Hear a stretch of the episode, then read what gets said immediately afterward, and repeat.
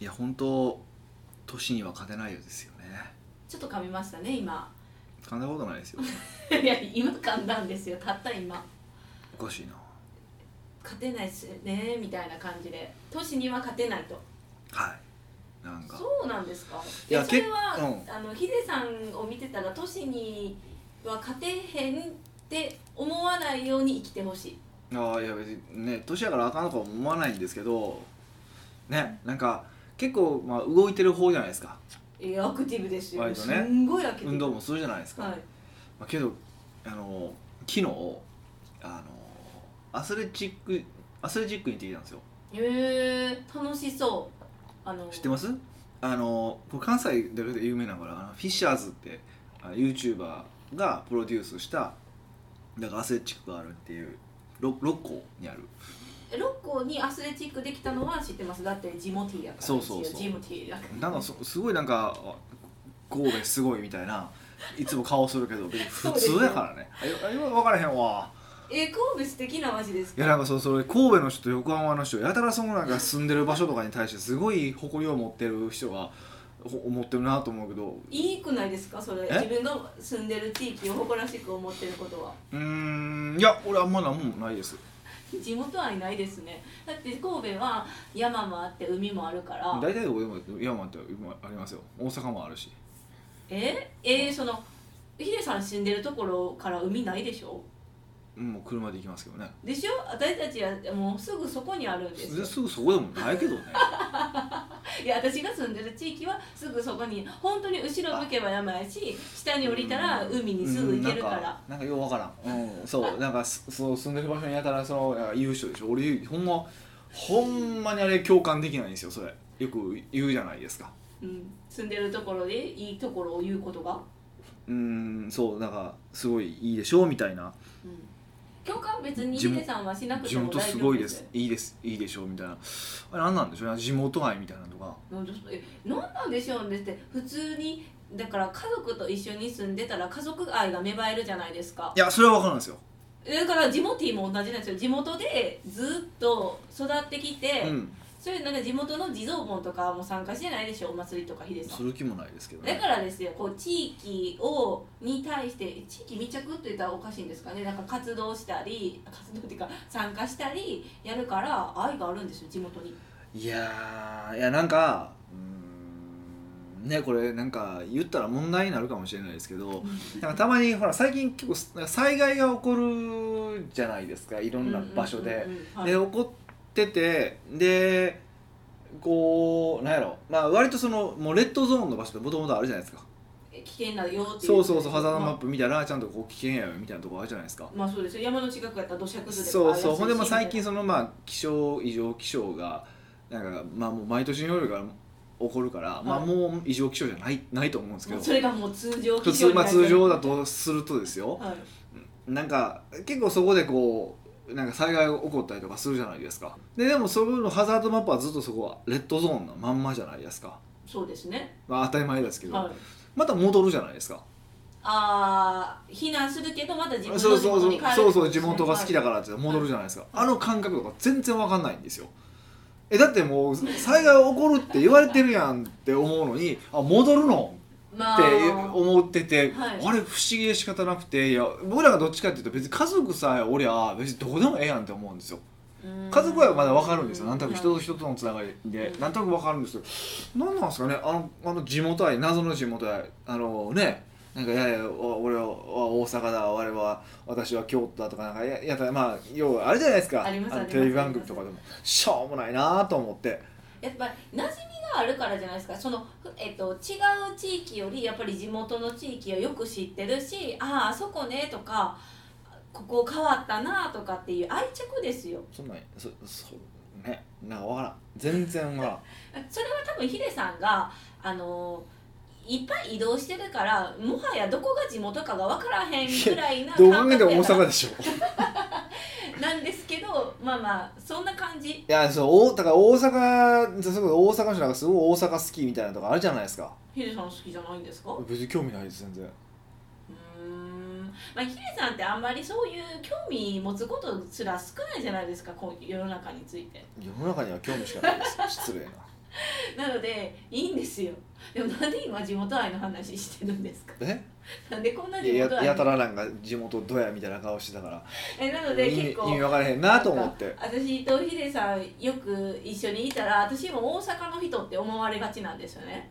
なので皆さん私は神戸出身なので神戸っ子でよろしくお願いいたしますそうだそういうのどうでもええって話はいほんでアスレチックの話ですね全然もう何の話だか覚えてないですけどえねロッコのアスレチックで都市にはかなわんわっていうああそうそうそううそう動いてたんですよでいやまあその日は全然、まあ、軽やかに割と頑張ってたんですけどうん、水にはまることもなくえー水のゾーンなんてあるんですなかんか水水上アスレチックが結構あってあの YouTube とかたまに先に出てくる TikTok とかたまに出てくるんですけど六甲のアスレチックがですかそうそうそうえめやっちゃやってる面白いやってる人がよく出て出てきてて、はいまあ、まあ大体はそれはその水にボーン落ちるみたいな感じですけどねうーんえそう落ちたんで落ちで全はな然い落ちることなくえそこはなんかやっぱ面白さを狙って落ちるとかじゃないんですかうんなんかそうやな悪ふざけメンバーやったらお落ちてたなと思いましたねえ何ですかだからそんな感今じじゃなかったから割としっとりメンバーやったから 回は そんなメンバーがあるんですねそうそうそうしそっうとりメンバーでどうやってワイワイ遊ぶんですや かばいけど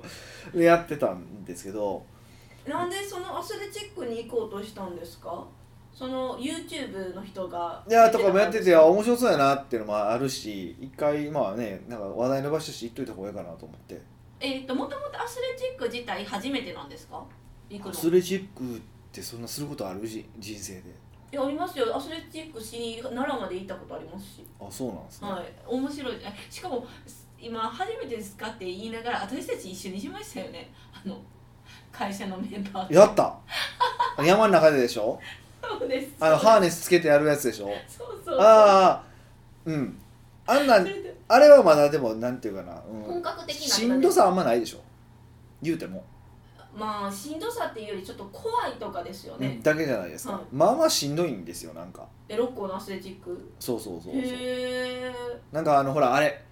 昔あの筋肉番付とかサスケとかあったあったじゃないですかありますありますあんな感じのとかあるんですよえちょっと本格的ですねそうまあまあきついんですよそうですよだってなんか今違和感ありましたもんす水のゾーンってなんか水に落ちるとかアシルチックで逆にあの落ちるけどねあの網網が張ってて落ちないよう網に網する網網みってたいななんか何網網って何網ももう網も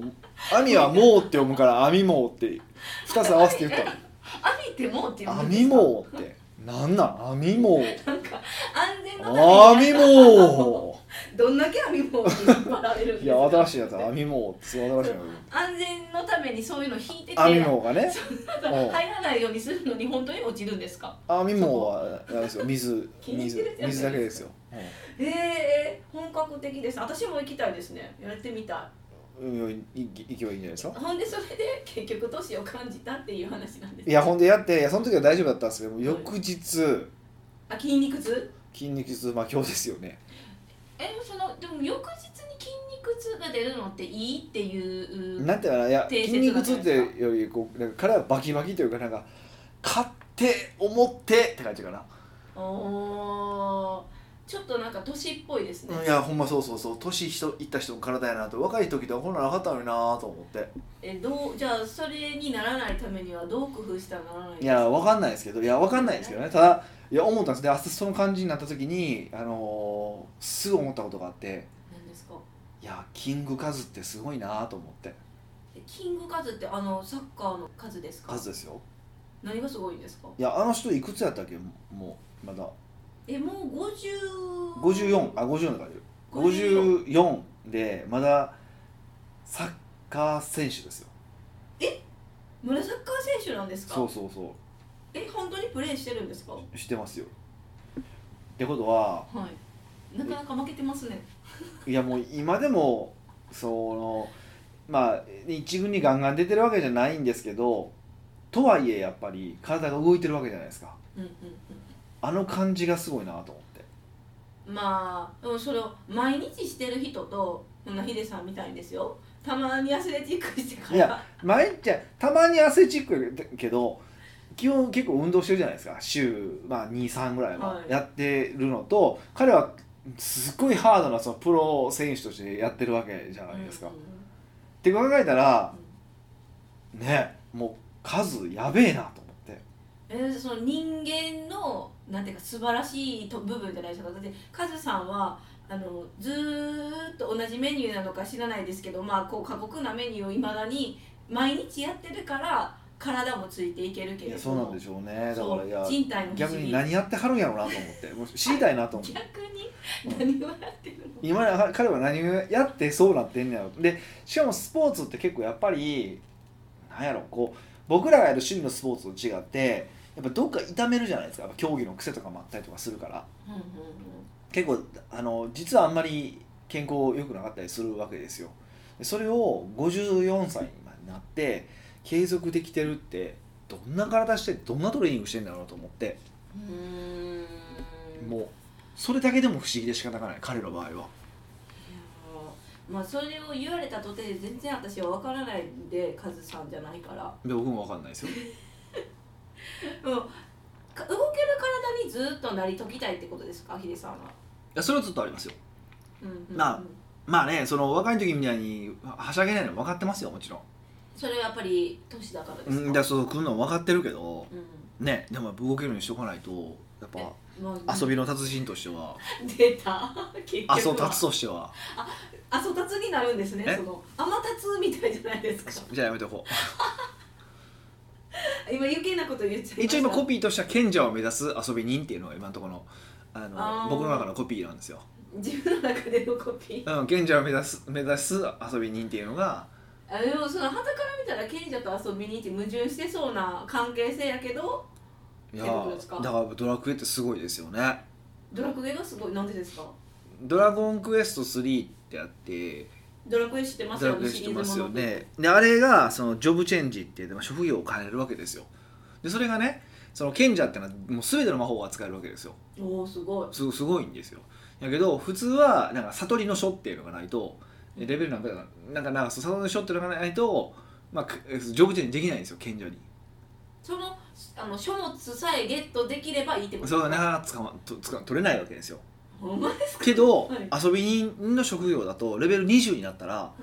賢者になれるんですよえドラクエの中でもそう悟りの書がなくても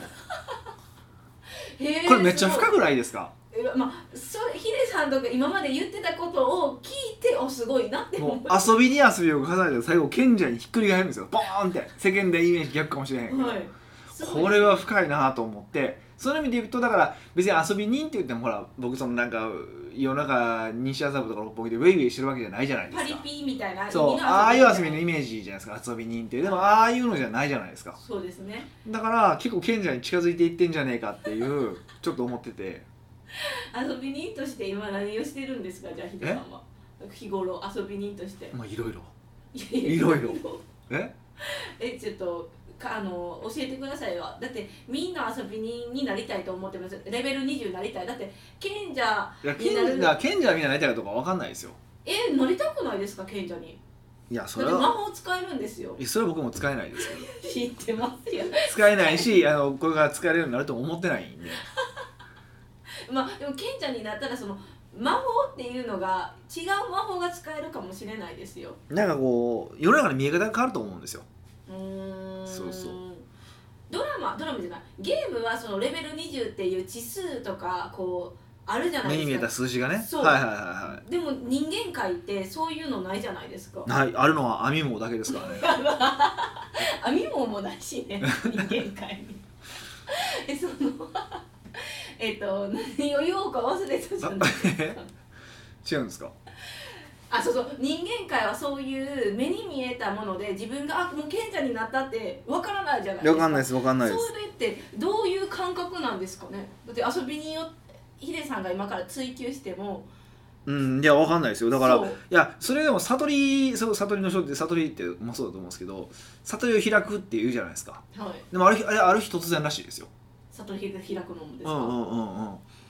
あのーそう例えば一休さんって言ってるじゃないですか知ってます一休さんを悟り開いたのはなんか、えっと、夜明けにボートに乗ってもうボートって言ったらあかんのか小舟に乗っててカラスがカーって鳴いた時に分かったんですよパーンって「あそれや!」ってなったんですって全然わからないカラスがないってそれやってそう鳴いた瞬間になんか悟ったんですってだからあなんか悟った瞬間があるんですってえー、でそれがもう全員なんか悟り開いた人はあるみたいでどうもはた話を聞くと。うーんってことは賢者になった時もなんかあ俺賢者になったかもしれへんっていう気づく瞬間があるんじゃないか説えヒデさんだってその何でしたっけあの 編み物ですかじゃないあの第三の目みたいなの持ってるけど素質的に見えるはずやけど見えてないかああらはいは結局賢者もうなってるのに気づかんパターンちゃいいままあす、それでもいいですよ別に全然それはそれでいいです でもそれなんか悔しいじゃないし本当は賢者になってるのに、うんまだ賢者になってないと思って自分も遊びにって思ってるんですよでもその方が素敵じゃないですかどういうことですか何が素敵いやあの人周りから見たらあの人賢者のはずなのにまだあの人は遊び人として頑張ってんねんなとすごくないなんかえー、気づけよって思う賢者になれへんねんってあの人なる気ないですごいなってああなんか現役をやめないそうそうそうそうそううそうレベル30なのにまだ遊びにやってはんでみたいな ヒデさんのあのかっこいいとかその像はそうそういう感じです、いつでも賢者なのに賢者にならないって いうね、うまあまあまあどうなるか乞うご期待でん、すそうですねまあなんでどうでもいいんですけど、まあ、ちょっと体はねみんな健康を気遣ってくださいねということですよ北岡秀樹の奥越えポッドキャスト奥越えポッドキャストは仕事だけじゃない人生を味わい尽くしたい社長を応援します改めましてアミモーです何なんですかそんな人えそんな人いません中国人みたいな名前でアミモー ですもうアミもめっちゃ気気に入ってるじゃないですかうんアミもあなんか急に気に入りましたけどねはいはい今回ははいニックネーうム、ん花の子ルンルンさんからのご質問を取り上げます、はいありがとうございます初めてじゃないですかどうもよくご気づきで初めてですよね多そう分 でねすはいはいはいあありがとうごりざがとうごいますざいますえっとこんにちはいつも参考になるお話をありがとうございまごす参加ありがとうございます以前マツコ・デラックスがテレビで言っていたことが頭から離れませんすごいそんな影響力あるんですねマツコさんですか、うんめっちゃありますようんでその内容は飛行機や新幹線などが目的地に着く時まだ扉が開く前から我先と列を作って待っている人がいますが、うんマツコ曰く、うんあそこに並ぶ人じゃないと人生で成功者にはなれないというのです、うん私はあの時点で並んでまで早く出るほどの価値を感じず扉が開く前にまだ座っている私の横に立っている人をどういうメリットがあるのかと見ているのですが、うん早いか遅いかではなくあのような意気込みがないと成功できないと言われればそうかなとも思ってしまいますうんうん北岡さんが北岡さんは我先に並ぶタイプですかそしてこの件に関して北岡さんのご意見をお聞かせくださいうんうー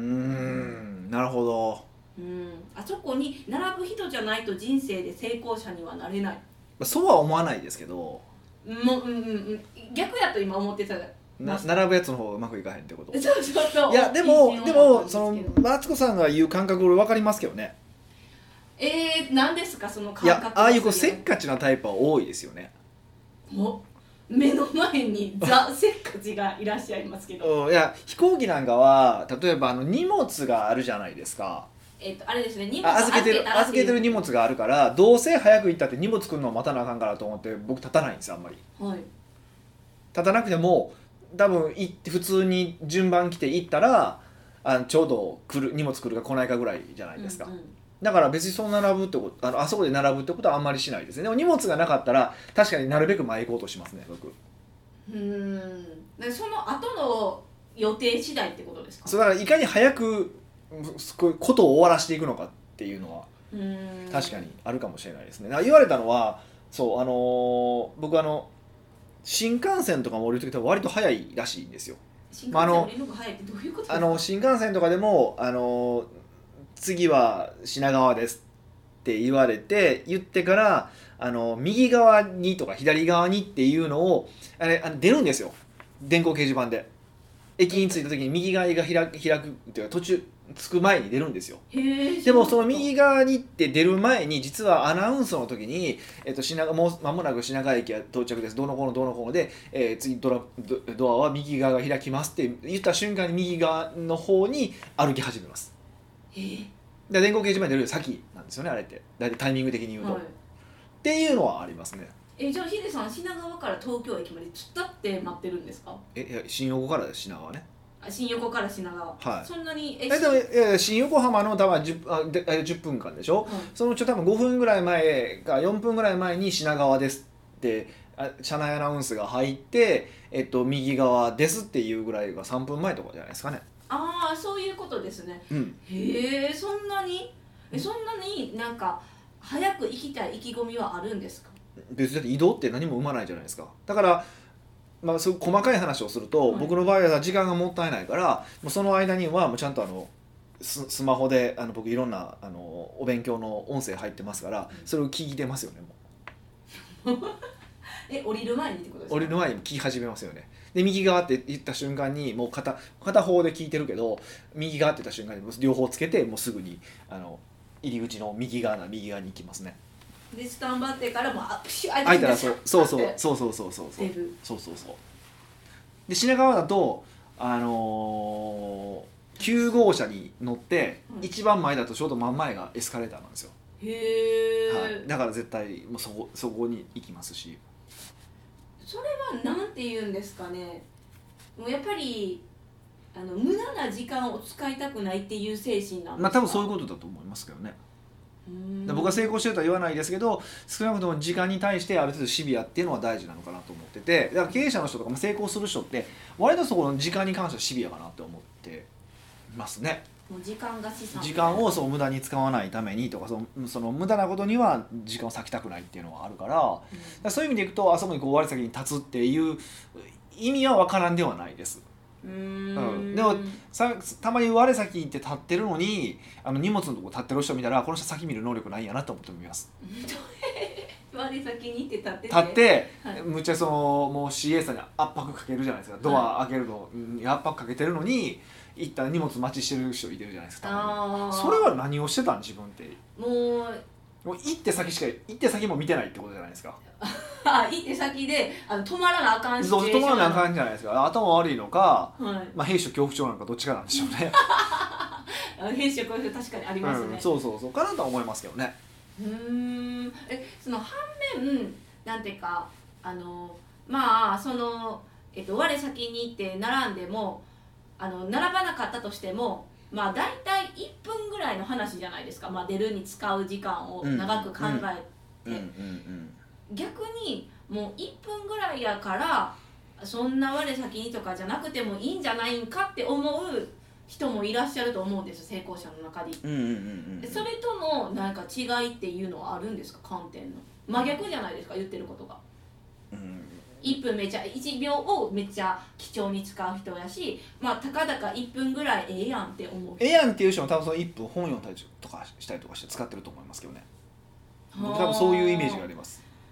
そのなんていうか何もぼーっとした1分じゃなくて、うんうんうんその1分を有効的に使うっん、てだいから今なんかまさにそうでく、あのほら今ってほ飛行機ってなんかは初めの10列だけ出てその後後ろ10列以降とか出てとか10番から20番まで出てとかなんか順番に出るそうですコロナ対振られ策てる今なってるじゃないですか、はあの感じになったからもうまさに僕そうしてますけどね本みたいとかああもう順番来るまで本を読んでいくそうそうそうそうそうそううーんだからえっ、とえうんどうだからどう考えたこうらなんていういいかの時間に対して、はいえー、とちゃんと問題意識を持ってるかどうかっていうことが大事んなのかなと思ってますだからその立つ立たないとかじゃなくてう立ーんって早く行こうって思ってるタイプいや1分1秒でももういなくて意味のある活動にしたいっていうタイプといやその1分1秒もう出ちゃうもんは出ちゃうからであればそこで本読もうかとかでもいいからあのなんか考える人うんはうまくいくんだと思うんですよでそうじゃない人ってもうぼーっと1分とか2分待つじゃないですか立って。はい、なんか耳が痛いけど。そうあの感じは多分普通の人なんでしょうねだダメって言わないですよだから普通の人なんですよ、あれあれが普通なんですよ多分うーん。でもまあよく言いますけどその成功してる人って、まあ、何を成功というかにもよりますけど、まあ、それほど少数派なわけじゃないですか、はいってことはその人たちは違うことをしないといけないわけであー同じシチュエーションというか同じことをなしてるけどどうやってしてるかっていうのが大事表現は違うってことですね根っこの考え方は一緒なんですよ時間は無駄にしたくない、あそうですねそうそどうっちもそうそこの表表現として早く出るっていう表現をする人と本を読むっていう表現をする人とっていうだけの差の差の問題なのでどっちかっていうとその1分2分をもったいないと考えられるかどうかってこのほことの方が大事かなと思います。うーんまあ、そそういうなんていうか隙間ちょっとした時間やけれどもそうやって考えてるんですねみんなうん、多分みんな考えてるんじゃないかなってまあ程度の差はあると思いますようん程度の差はあると思うけど考えてるんだと思いますけどねだからまあ今さすがにそんなあんましなくなりましたけど僕多分ずーっとヘッドホンつけてましたよえもう歩く時外出て歩く時ってそうなんもですかうずっとなんか音声聞いておかないとあかんみたいな感じであでももう生きてる時間がもったいないと思ってなんかそういう時期ありましたね20代ぐらいはずっとそんな昔から音声教材勉強してたんですかうんずっとしてましたねそそん最先端行ってませんだって今やったら音声の勉強ってありそうですけどヒデさんが20歳の頃って20年前ぐらいですよ僕ねらの時 CD だったんですよもうあじゃあ CD フォンみたいな CD, CD 本じゃないあ ほんまや CD シ CD ウォークマンねとかねそうそうでもでもでも当時からもう CD があって CD を MP3 に落とすっていうのはもうあったんですよへえで僕僕当時からだから倍速再生とかで聞いてましたよ本当になんかそうやって聞くと時間を無駄にしたくないんですねってもうすごい感じますねうんすごいやっぱ隙間とか何もしない時間ってのは耐えられへんっていうのはよく言われますねなんかぼーっとする時間ないのってよく言われますねおかんにもこの間もまた言われましたあー、うんえぼーっとする時間ないんですか確かにな行きはなんか泊まってたら多分家とかでこうやってもあの家族みんな集まったんですよ、うんあの弟の家族とかねあのそう弟の奥さんとか、まあ、娘ちゃんとかも、まあ、バーってこう家族だ家族一家が全部集まったわけですよはいでその時も喋りながらずっとストレッチとかしてたからあはいタルチマルチタスクしたらあかんって言ってるけど、うんうんめっちゃしてるじゃないですそかれはマルチタスクじゃないですよねあ歩くとヘッドホンはマルチタスクじゃない歩くえうん喋、るとストレッチはたずマルチタスクじゃない、うんうん、何かにフォーカスしないといけないあれじゃないじゃないですかフォーカス脳みそ的にそのフォーカスしないとあ運動プラス何かって基本いいんですよ、うーんまあ、私は運動しながらメールはできないですけどうんはいうん一応頑張ったことありましたけど頑張ったけどできなあいのルームランナーでパ 立ったまんまパソコンするっていうのは一時頑張ったことがあったんですけどあれはどうも俺無理やなと僕はやめましたけどえ何が無理だったんですかあの歩く速度と手の速度が違うからってこといですかやそういうのは全然いけるんですけどうーんなんかい多分いろんなところを確認なんか大丈夫なのか確認せなあかんからなのかなんか分からへんけどなんかうまく効率よく文章を書けなかった記憶はありますねあーもっとだから無意識でルームランナー歩けるぐらいになればまた変わってたんかもしれへんけどちょっと僕は無理でやめましたねうーんそれよりはもうきあの休憩時間を多く取った方がええなって思いましたねうんで運動となんか勉強みたいな組み合わせは OK なんですねマルチタスク割といいと思いますで家族、まあ、家族と話すする時の、あのー運動はいいのかどういかやそんなんしたらもう喧嘩ですよえ私の話ちゃんと聞いてるんとか思いますよいやもうそんなあれですよ何いきなりむちゃくちゃきつい筋トレ始めないですよ腕立てて「おー!」とかやらないですよあいやなんかストレッチ程度ですよ、えでも、うんこっちが一生懸命話してるのうに、んこうストレッチしながら聞かれるって腹立ちまあせんか真剣な話だったら全然全然それ聞きますよもちろんあ真剣じゃない話でもそんなみんななんかふわーってした話じゃない家族集まってはする話なんてもうしょうもないふわーってした話じゃないですかえでもそれもうなんかあそこが安いだ ろうなんやねんとかでもそのだってその時間もうむちゃくちゃ毎日無限にあるわけじゃないじゃないですか、はいはいはその1週間2ヶ月のうちにもうほんと1時間いとまあかだうったちら月1とかでしょ月1とか半日とかです月ね1のその時間ですらなんかちゃんと聞いてくれへんのかいって思うんですちゃんとい聞いてますよだからや絶対ちゃんいいとと聞いころで思われてまいすからやねちゃんと聞いてますし大体喋ってんのってこう女子どもじゃないですかええで男性ってそんなに喋らないんですよね弟とも、まあ、そんななんやろ仲悪いわけじゃないむちゃむちゃ仲いいと思うんですけど、むちゃは話するわけじゃないですよ、まあ、ちょっと仕事の話とかしますけどうーんその程度ぐらいやからなんか男ってこう輪の外じゃないですかだからそのメイクをいこと遊んだりとかうんしてることはありますけどそうそうそうそう結構体動かしながらとかってことは多いですねそれは、あのーただ単に聞く時間がもったいないっていう発想なんですいやあそれは別に家族といてる時に時間もったいないとはむかい今は思わなくなりました昔思ってましたけどひどいやつだいやめっちゃ思ってましたよ俺20代とか家族との時間なんかむちゃ無駄だと思ってましたもんねなんてことを言ってるんですかええかえいやいやそれはなんでそう思ったかどうやって変わっていったんですあかあいや言い方悪いですけど、えっと、うん家族との時間がもったいないって言い方したらおかしいな早く成功したいと思ったはいで、えっと、家族とたくさん過ごすのはその後でいいやと思ってましあた、うん、ーそれ有言実行しされるんやったらあのいいですけどそんなずっとねまずもうそんなね成功しない人だっているから それは己が悪いやろまあそうなんですけど、うん、だからそうそれは思ってましたねだから割とその優先順位で家族っていうのは低か低くな、まあな、結果的になってたと思うしおーでもそれはあの早く成功したいから低くなってるよっていうのは家族に伝えてたんでみんなすか伝わってないと思いますけどねええうんむっちゃ悪いあのなんていうかノリ悪いやつみたいな感じですよねやじゃあその当時ははいそうだと思いますよ嫌なやつだったと思います よ嫌な今やつ今でも今でもいいやつなのかとかもよく分かんないんですけど一応家族の中やったら家族みんな大好きやから大丈夫でしょうんいやわかんそれは分かんないですけど、は いまあまあ、でも最近はねなんかいろいろこうね評価はしてもらってるからあれですけど、ううんーんじゃあそのなんていうか、えー、とこの事象で言えばそのもうどうやって時間を過ごすかが大事だよっていうことですねそうちゃんとかその時間っていうものを、おーまあ、人生において最も、まあ、僕多分時間と時間健康がプライオリティ1位だと思っててで、まあ、2位がお金かなと思ってるんですよ。え1位お金じゃないんですねうんまあ、時間と健康でしょでもまあ、まあほまあ、ほぼ差い差はないので、まあ、時間健康お金で僕並べてもいいと思うんですけど、まあ、僕は並べて考えてるんですけどここのここのプライオリティでもお金は時間あれば稼げるからそれ考えるとやっぱ時間と健康なんですよねそう考えると。うんって考えると,、うん、とそこの重要度をこう自分なりに問題意識を持っててそこに対するアプローチの仕方はまあもちろん人によって違うからうんいいんだけど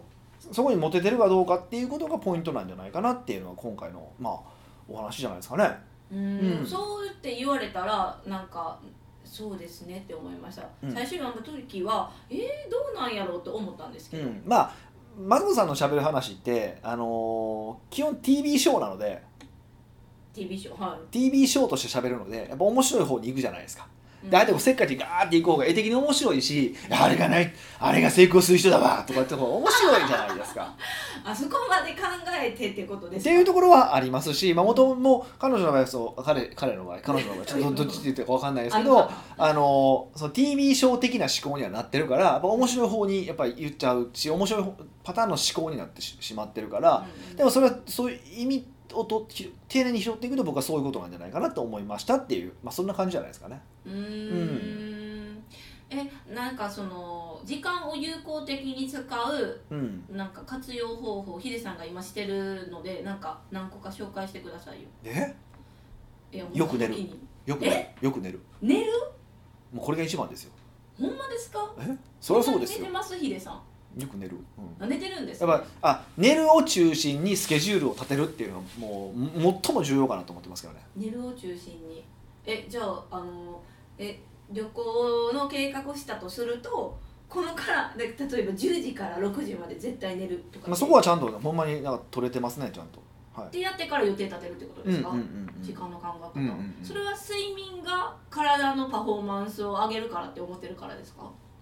うん、だし実際睡眠不足っていうのはパフォーマンスを大きく落とすっていうのはもう有名な話ですから、そうですね、は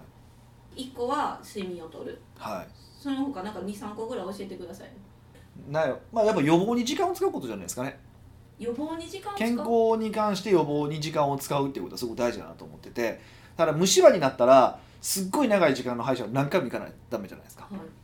で予防しておくと1回買えば1時間とかまあ短くで済むじゃないですか、だから結果として時間も有効活用できるみたいなうんうんのは結構大事にしてますだからあのあの、まあ、ある人に俺びっくりされたことがあってあの僕月に1回え確か月2回か月2回必ずマッサージに行ってるんですよはいでそのマッサージってえっとなんかマッサージみんな疲れたら行くと思ってるじゃないですかそうです限界が来たら行くそうそう僕そうじゃないんですよもう月1回この日月2回かこの日とこの日って決めて行ってるんです大体ほぼほぼうんはい、それは体のピークを達しないうちにほぐすみたそいうな疲れのピークねに達しないために行くっていうふうにやってますってことなんですよねうーんどっちもやっぱ時間と健康についてですねそうそうそうそうそう結局痛いわと思いながらやったらそれもパフォーマンスも落ちるし、はうんでもすぐすぐ実践できそうな2つなので、い、はい、ぜひぜ試しひてみんない試ただけるといいかなと思いますよはい奥越ポッドキャストではいろんなご質問をお待ちしております質問を採用された方には素敵なプレゼントを差し上げておりますので質問フォームよりお問い合わせくださいはいというわけでまた来週お会いしましょう